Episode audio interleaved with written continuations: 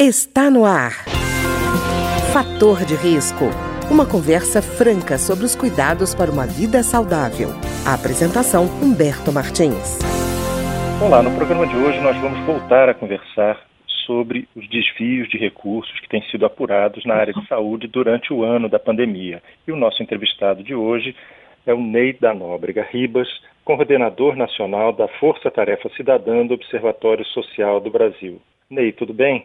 Tudo ótimo, um prazer conversar com você, com os ouvintes, falar de Brasil, falar de cidadania, tudo que nós queremos, transformar o Brasil pela atitude, pelas ações propositivas, transformadoras. Ney, é, esse ano, em razão da pandemia, foi editada uma lei, né, 13.979, que dispensa a licitação, a realização do processo licitatório para compras em caráter emergencial e parece que essa dispensa, que deveria ser uma mecânica para facilitar a compra de equipamentos, a contratação de serviços, acabou apresentando uma série de desvios, né? Perfeito. É a oportunidade que foi dada com a, a edição dessa lei, parece que alguns gestores ou alguns maus empresários, diria melhor assim, entenderam que a, a, a promulgação dessa lei ela foi uma carta aberta para a corrupção.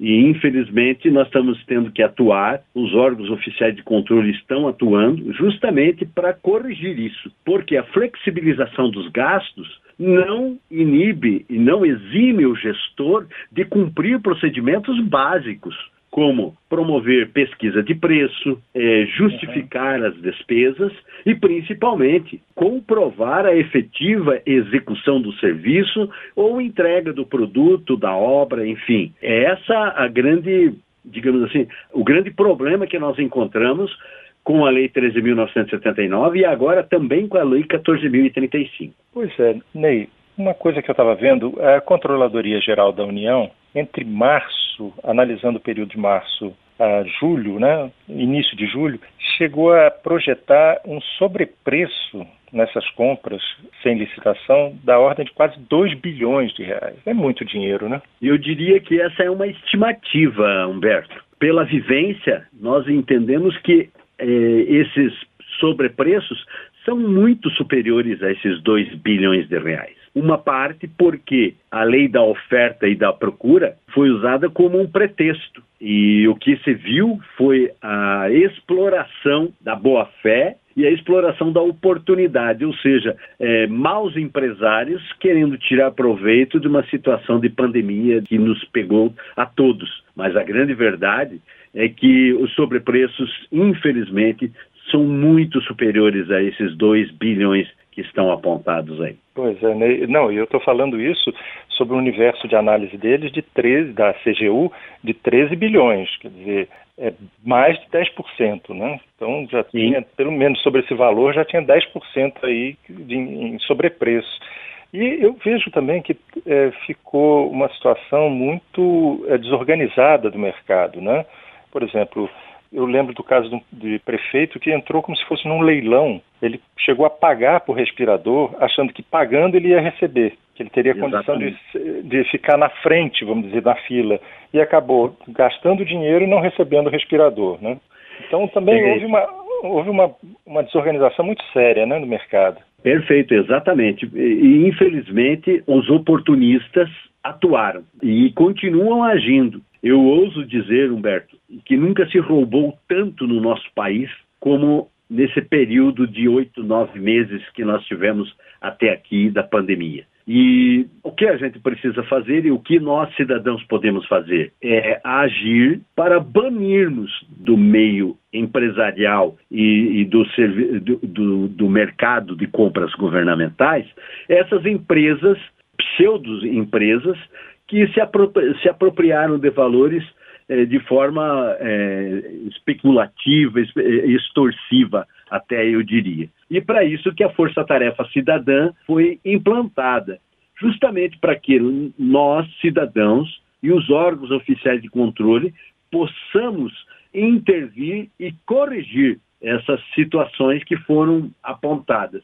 A Lei 13.979, como você citou, ela muito bem permitiu a flexibilização das compras para atender as situações de emergência. Ocorre que a situação de emergência não pode ser subterfúgio para eh, criar despesas. Eu digo criar porque como não tinha sequer um caso de Covid em determinados municípios, se inventavam processos de compras de coisas que não tinham nada a ver com o Covid. A lei prevê que as despesas sejam diretas ou indiretas com o Covid. Mas nós tivemos situações em que pessoas estavam pegando, eh, vereadores inclusive, pedindo ao prefeito que, como não tinha gasto com o Covid, que o dinheiro fosse gasto com outras coisas, inclusive asfalto da sua cidade. Ah, ok, se fosse realizado o asfalto, a gente até concordaria, mas na verdade era um subterfúgio para o desvio do recurso. Isso, Ney, sem falar naquele caso que você já tinha me contado de empresas que espertamente mudaram de ramo para atender, porque sentiram aí um mercado promissor para venda de máscaras, respiradores, né? Eu estava lembrando um caso apurado pela CGU de uma importadora de joias que passou a fornecer máscaras para o governo federal.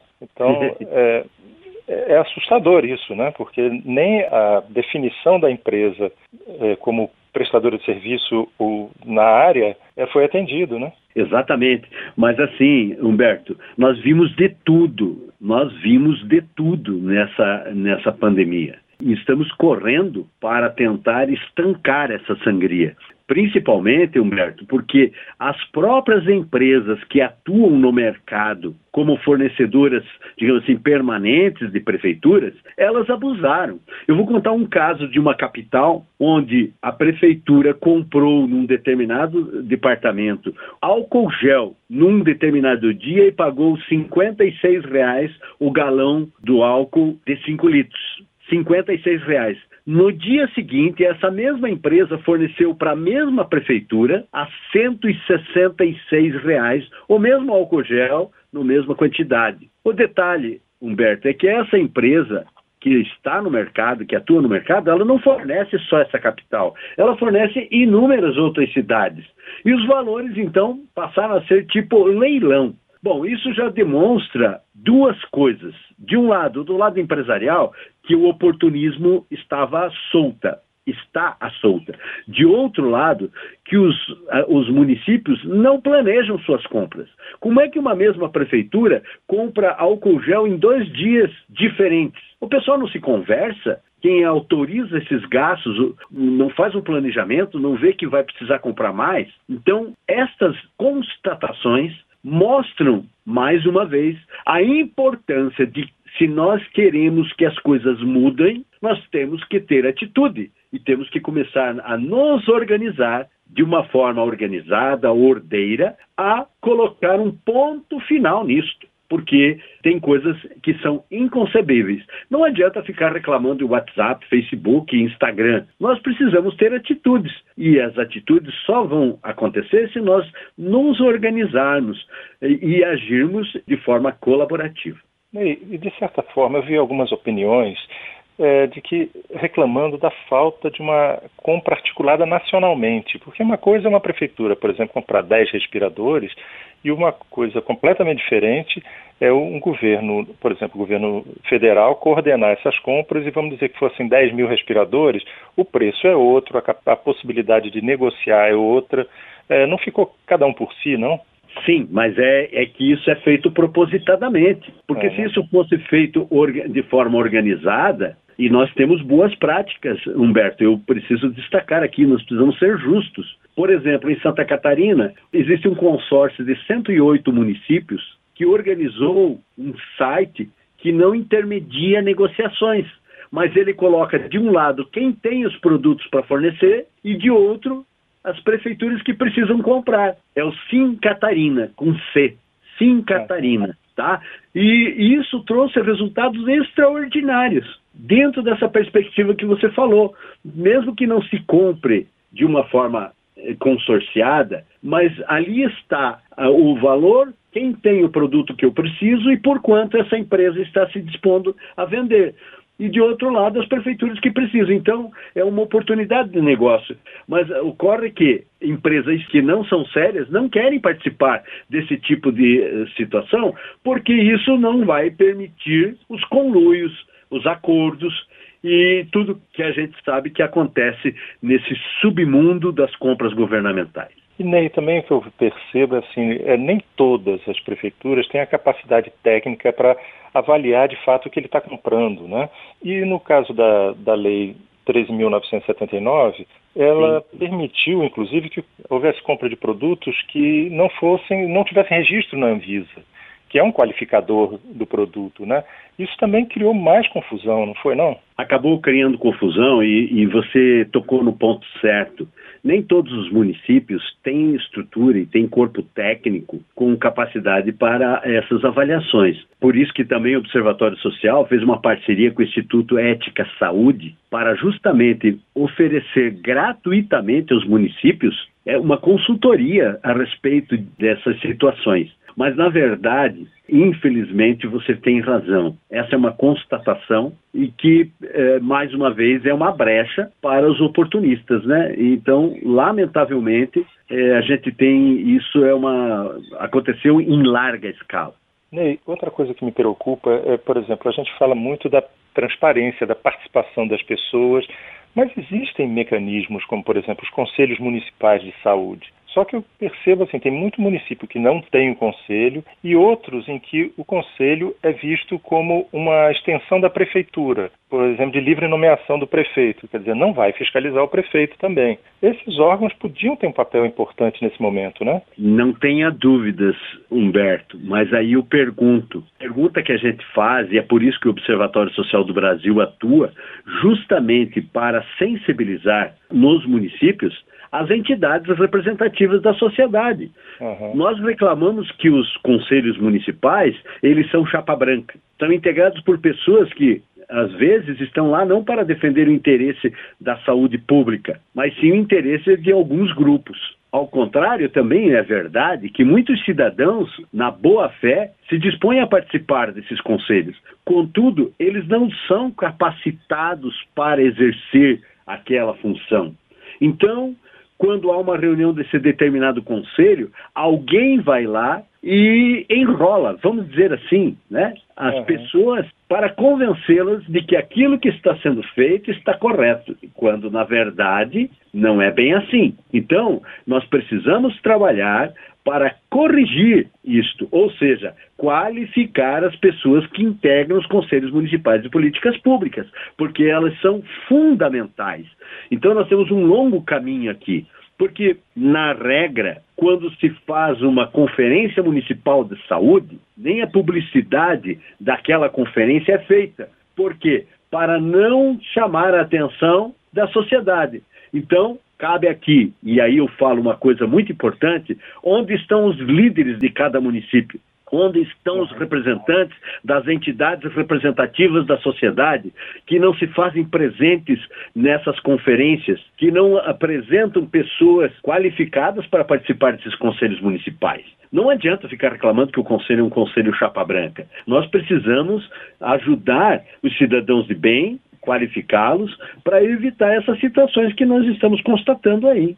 Então, lamentavelmente, essa também é uma triste realidade, tá, é, Humberto? E eu digo isso com muita tristeza.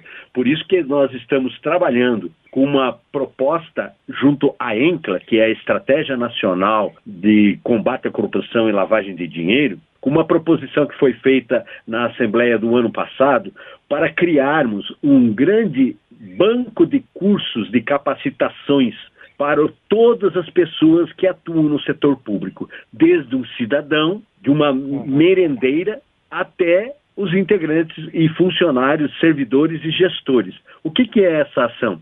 É a ação 10 da ENCLA desse ano, que propõe simplesmente que tenhamos num único local cursos para qualificar as pessoas que queiram atuar em qualquer setor da atividade pública. Então, eh, foi aprovado e isso está disponível no site do Instituto Rui Barbosa. Temos mais de 400 cursos lá já cadastrados. Deveremos estourar mais de mil até o final do ano e está aberto o cadastramento para as entidades que têm essas capacitações para oferecer para a sociedade. Então, não há outro caminho. O caminho é participação, qualificação e controle social das atividades dos recursos públicos. Responsabilidade de todos, né? Exatamente. Não adianta terceirizar, não adianta reclamar depois. Nós temos que trabalhar, temos que participar, cobrar dos nossos representantes, cobrar das lideranças, porque senão nós vamos continuar tendo o famoso faz de conta, né? Lamentavelmente é isso. Tá ótimo. Eu queria agradecer a Neida Nóbrega Ribas, que é coordenador nacional da Força Tarefa Cidadã do Observatório Social do Brasil, que conversou conosco hoje sobre os desvios ocorridos no setor de saúde durante o ano da pandemia. Muito obrigado, Ney. Gratidão, Humberto, mais uma vez deixar uma mensagem de eu acredito nesse país. Nós temos que realmente resgatar os valores dos nossos antepassados e acreditar que cada centavo do imposto que nós pagamos precisa ser monitorado. Não adianta reclamar se você não faz a sua parte. Você é que está pagando a conta. E principalmente a classe empresarial, quando reclama porque vemos filas de hospitais e tudo mais, nós somos os responsáveis, porque nós estamos pagando e não estamos monitorando como que o nosso dinheiro está sendo gasto. Então chegou a hora da gente fazer uma reflexão e propor, como eu digo sempre, um pacto pelo Brasil. Ninguém vai fazer nada sozinho. Nós precisamos nos unir de forma organizada e ordeira para transformar o nosso país. Um grande abraço a todos, fiquem com Deus e até uma próxima oportunidade. O programa de hoje teve trabalhos técnicos de Ricardo Coelho. Se você tem alguma sugestão de tema ou comentário sobre o programa de hoje, basta enviar uma mensagem para o endereço eletrônico programa fator de risco, tudo junto, arroba gmail.com. Até o nosso próximo encontro. Fator de risco, um programa com dicas para melhorar a saúde. Uma produção da Rádio Câmara, transmitida por emissoras parceiras de todo o Brasil.